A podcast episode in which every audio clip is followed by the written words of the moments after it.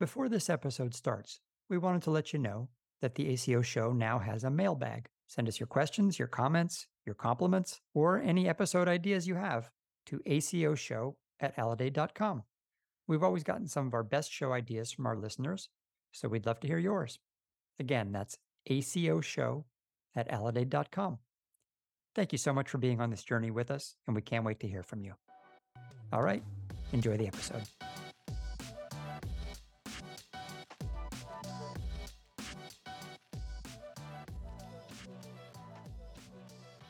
Hi, and welcome to the ACO show. I'm Brian Chiklinski, joined as always by my amazing co host, Josh Israel. How are you doing, Josh? Hey, Brian, I'm doing okay. Good to be back after the summer. How's your summer been? Yeah, it was good. It was good. You know, I have a toddler, so my main goal is just surviving every week uh, with a two year old. But we actually, I was recently volunteer counselor at a camp. So I was sleeping in a bunk with a dozen 12 year old boys, and I am still exhausted. I think I'll be exhausted until next year when I go again. Did you have to break up a lot of wedgies? Is that, is that I heard so many fart jokes, Josh, that it would fill an ACO show episode. All right, let's let's book that one. but how about you? I heard you had some trips as well, and and also a couple of kids of your own to to wrangle. Yeah, some good vacations. Uh, summer ended, taking one son back to college, the other one on some summer tours, and now we're all ready for the year, and uh, we're ready for the next season of the ACO show. What do we have today? Yeah, so as usual, we are kicking off season five of the ACO show with the results of the Medicare Shared Savings Program. This is usually how we start a lot of our seasons because the results happen to come out at the end of the summer. So it's a perfect time to really sit down and take stock of what is now the largest value based care program in the country. And as our special guest, Aledade Senior Vice President for Policy and Economics, Travis Broome, as he will tell us, it is the most successful value based program in American history, and it's still chugging along. Yeah, isn't it nice that we start the season with these results and the results are are once again good? Yeah, it's great. It's good to talk about financial results, but also the results in terms of what that means for patient health and for just the providing of good proactive community primary care around the country. Yeah, just a good reminder that when ACOs succeed financially, it's because patients have been healthier and we have supported independent primary care. So let's let's hear what Travis has to say about it.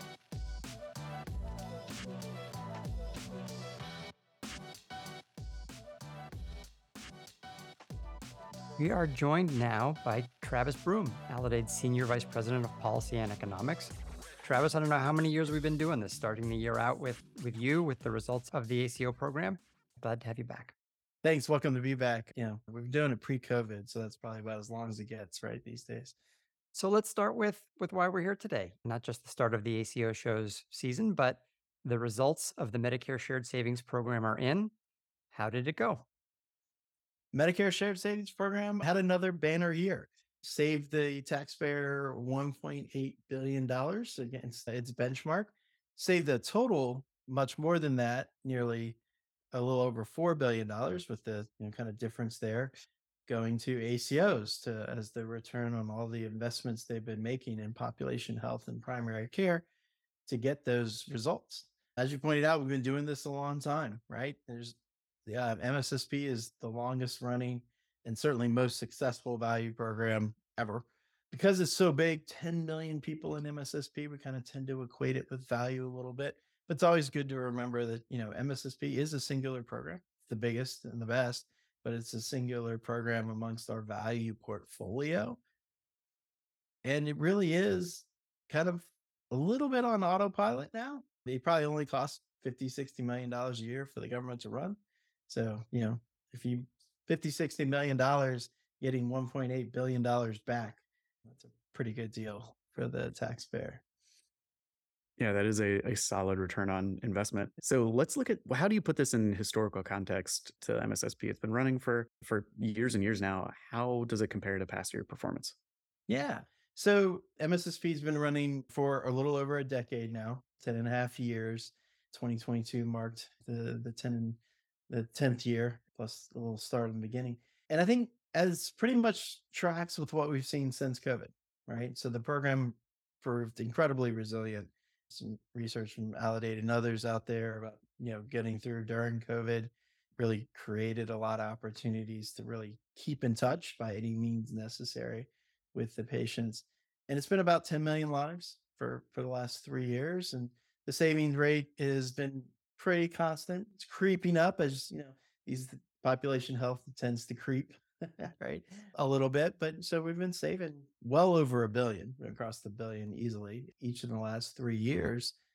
And so really when we look to the future, a lot of it is we want to turbocharge both things. How do we, you know, keep that savings rate maybe not creeping up, but moving up? And then the most important thing is to change the 10 million. There's about 27 million beneficiaries who could be in MSSP and only about 10 million are.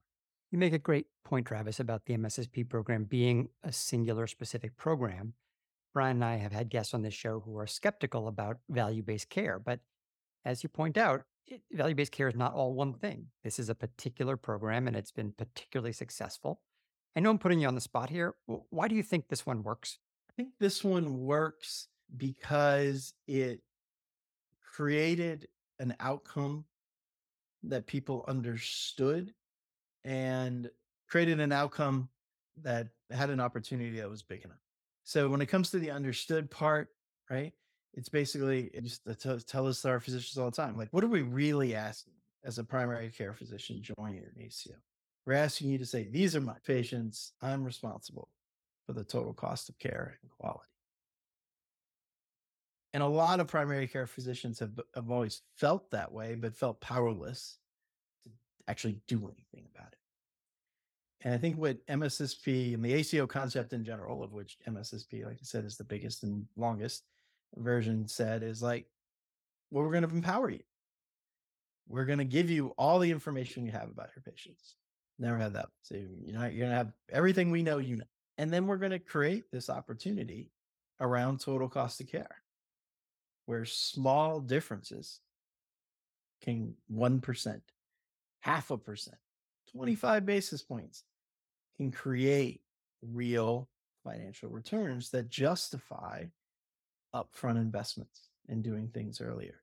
When you think about fee for service, heck, when you think about the old patient centered medical home model where, you know, we'll give you $15 PM PM that was all you could ever get was the $15 PMPM. On the fee for service, all you could ever get was your 8752. Didn't matter how well you did it. So those were always somewhat understandably set it like kind of cost plus returns, where you basically be like, all right, the best I can hope for is to cover my costs in a little bit. What the ACO brought was not only all the data, it brought all the data, it brought the alignment with the way they thought, and also brought this for the first time, frankly, in healthcare, at least for primary care, if you do better, you do better. And I think that's one of the main reasons it's worked, where a lot of the models that you know give physicians PMPMs or say they do all the same things don't work, whereas ACOs does. ACOs provides a real opportunity to do better by doing better and doesn't tell you how. Kind of gets out of your way. So one ACO can generate its 5% savings in a completely different way than another ACO that can generate its 5% savings. Yeah, I think that really speaks to Aledade specifically. Now, it brings us back to the way that that we have approached value-based care with practices is that sometimes these trusted practices in their communities know the best way to take care of their communities. And so programs that help empower them with that and kind of give them the tools to succeed in the way that they know how to take care of their patients will do better. And that seems to be, at least in, in terms of the MSSP, really paying off. So focusing on Aledade, we know how the MSSP did. How did Aledade and our practices do last year in the MSSP? Yeah, so we were very happy to have I think three out of the top four top performing ACOs out of the whole program. Fortunately, we, we didn't get the number one spot this year, but then we got the next three spots. And if you look at those three ACOs, you're going to notice two things about them. One, they've been at it a while right? Again, population health, we're talking about building lasting primary care relationships with patients, impactful ones, better ones over time. So they've been added a. And number two, they, like you said, have those kind of local primary care, whether it's community health centers or independent primary care practices. They built from a base of having good patient relationships to start with. Then they took on this mission in most cases back in 2016 or 2017 talking about these high performers and to say, oh, yeah, we can do better for those we have great relationships. And also, there's lots of people going through our door who we don't have a relationship with yet. Right. And then we've given them tools and data and everything to build more and build build better. And those have really paid off on the long term. I think once you move out of those kind of high performers, you'll you'll see a common trajectory, right? Of just like, you know, as they get younger, as it were, been doing it longer, they move down and down. I think one of the most exciting things, and this is true as the program as a whole, but trends the same way, is savings are coming earlier. By no means are first year savings guaranteed. You know, I think that was there was some time in COVID where maybe it seemed like that was going to change. By no means are first year savings guaranteed. But we used to look at three or four year timelines. Now it's like, oh, if it didn't happen in year one, you know, and you're doing the right things, then year two. And and I think that's really exciting, shortening the kind of time to savings. Um, again, it's population health, it's primary care. It takes time. We're never going to get it down to zero. Never be able to guarantee first year success. So those are really the the two most exciting things I see in Aledade's results. One, the best just keep getting better, and two, the kind of time to savings at the beginning, kind of that launch time frame is shortening as well. I know we were particularly proud and satisfied to see that some of our community health centers were some of the, the top performers. Any sense how it works for those populations? Those are health centers that serve the underserved population people with uh, social determinants of health challenges. How does this model succeed for those clinics? Yeah, so for those clinics, our community health centers, you know, FQHCs and RACs, they, as you said, they're oriented today to be able to serve a different population. They all, without exception, beat Medicare's expectations on what we call dually eligible beneficiaries. So that's those patients with both Medicare and Medicaid.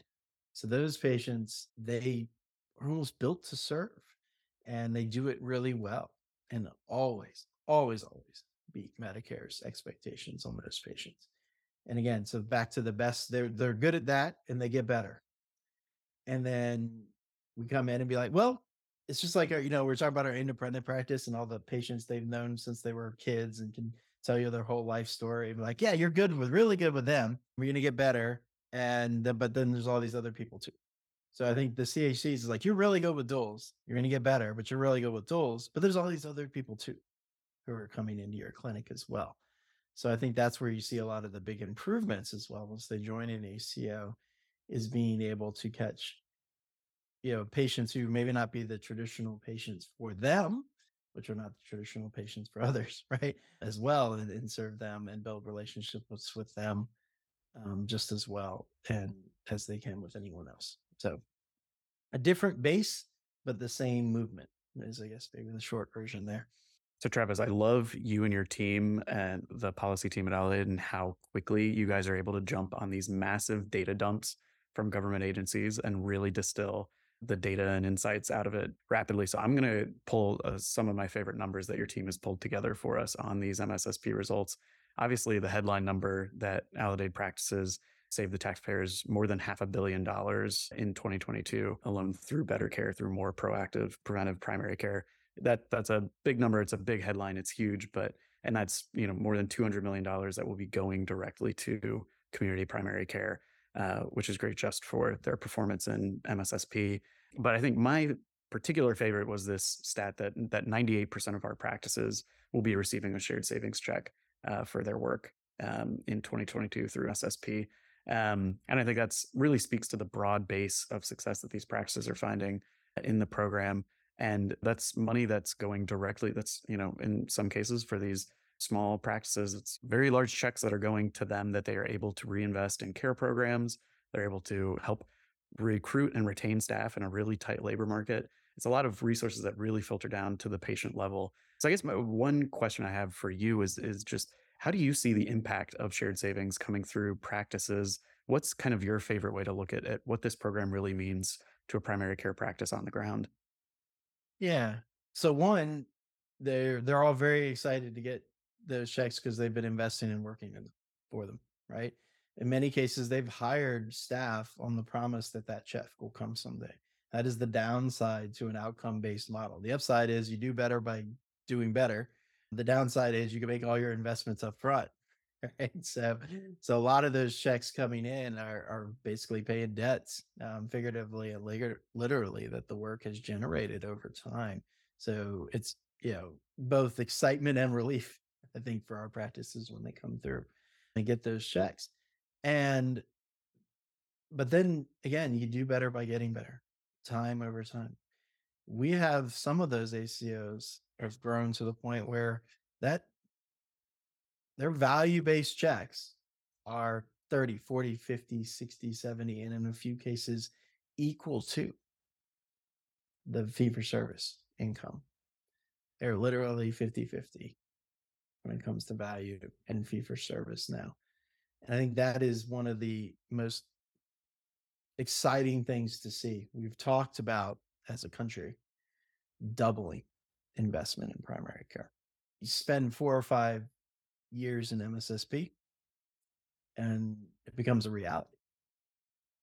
Literally doubled the investment in primary care and population health um, for those beneficiaries. You know, it's a great stat, the 98%. I love that. You know, I kind of gave the caution a little bit earlier of like, you know, first year is still not guaranteed. So I think one of the big things we're looking forward to the future as CMS is considering it. I mentioned patient centered medical homes earlier, a couple of dollars PM, PM, PM. We know that didn't generate a lot of savings in the past. We know, so there's no real reason to think it'll generate a lot of savings in the future. But what about the combination of the two? So there was a program that the Innovation Center ran for a little while called Comprehensive Primary Care Plus. It was exactly like patient centered medical homes, right? It was like, we'll give you $25 per patient per month if you promise to do X, Y, and Z. It was actually like more like A through K. It was a lot of stuff. And the evaluation found, you know, people weren't really doing all of the things. It was a lot of money. But in the nugget there said, well, there was this one group though. There was this one group who was in getting their $25 PMPM and was in an ACO. That group was trending towards savings, even after the investments. And some of those high, high performing ACOs I talked about at the beginning, they have at their core practices who were in comprehensive primary care plus. And you know that program is long defunct. They've moved to i guess relying purely on shared savings now but the things that were built during that time are still generating savings today so i think as we look forward to into the future i'm really hoping that cms combines those two things again because the combination has always been where the success is not the individual separation. These results seem like a big deal to me. And I've read about them in some wonky health journals, some listservs that I'm signed up for, but I would think it would make national news. When we see companies saying that they've done well in Medicare Advantage, we will often think, well, how did you really do that? You know, did you do it through better risk coding? Did you do it through patient selection? So I wonder, has this not made better news because it's complicated or because anybody's looking at these results with some kind of jaundiced eye? Yeah, I think A, it is definitely complicated, but lots of other things in healthcare are complicated too, and they make the news as well, right? I think a lot of it comes down to, despite again being farm, you know, 10x the biggest value based program ever, it's still only 10 million out of nearly 50 million uh, Medicare beneficiaries, more well over 50 million now. And so people see 1.8 billion dollars and they think of it in context. Oh, well, you know, we spend 440 billion dollars on Medicare. What's the big deal? And I think that nuance is misses the point a little bit in the sense that we spend a lot of time and a lot of press talking about things that might work if they scaled. right? Here we have something that has scaled and does work. Right? When you think about the 10 billion uh, or 10 million, sorry, 10 million Medicare beneficiaries that are actually in the program, right? We reduce their costs three or four percent. My my colleague Sean Cavanaugh, the chief policy officer at Aledade, likes likes to say, like one way to think about it is we a lot of the data says Medicare Advantage is the most expensive way to deliver Medicare benefits. The second most expensive way is Medicare fee for service. The cheapest way to deliver Medicare beneficiary way benefits and the best way is Medicare shared savings program. So I think I would like us all to really focus on telling the story of the kind of 10 million beneficiaries loudly and proudly so that 10 million become 20 so that 20 can become 25 and cms has this goal of everyone in by 2030 if they get everybody in mssp or they get it or whatever version it looks like in, in a program that's as successful as mssp of which there haven't been any others so maybe ride the one you brought right? You literally just double that number right? If i go to 10, 10 million to 20 million i'm like oh well now i'm saving $4 billion now i'm saving more and we're like, well, yeah, but it's still 440 billion. Well, actually, we sent most of that to MA, a lot of that to MA. So now we're down to 200 million. Well, shoot, four on 200, that's 5%. Where else are we saving money? And I would note that's just the metric piece. This is having so many more effects across the program that we can't measure you know, there's the New York Times article that came out recently that said, you know, Medicare projections for the last decade are way under what we thought they would be on spending per beneficiary. And we cannot certainly attribute all of that to the Medicare Shared Savings Program or value in general. It is also true that the main thing that has changed in the program over that same time period has been a focus on value and the Medicare Shared Savings Program. So, MSSP is one of the most successful and largest value based care programs. One of our favorite ACO show guests is always Travis Broome. Travis, thank you again for providing your insights on the 2022 results for the Medicare Shared Savings Program and what that means for the future of value in Medicare. Thanks so much for having me. The ACO show now has a mailbag Submit your questions, compliments, or episode ideas to acoshow at aledade.com. This show was produced by Leanne Horst, Alana Coogan, Rebecca Raymond, Stuart Taylor, and of course our wonderful hosts. Check out more of our show wherever you get your podcast. Once again, our mailbag is acoshow at aledade.com. Thanks for listening.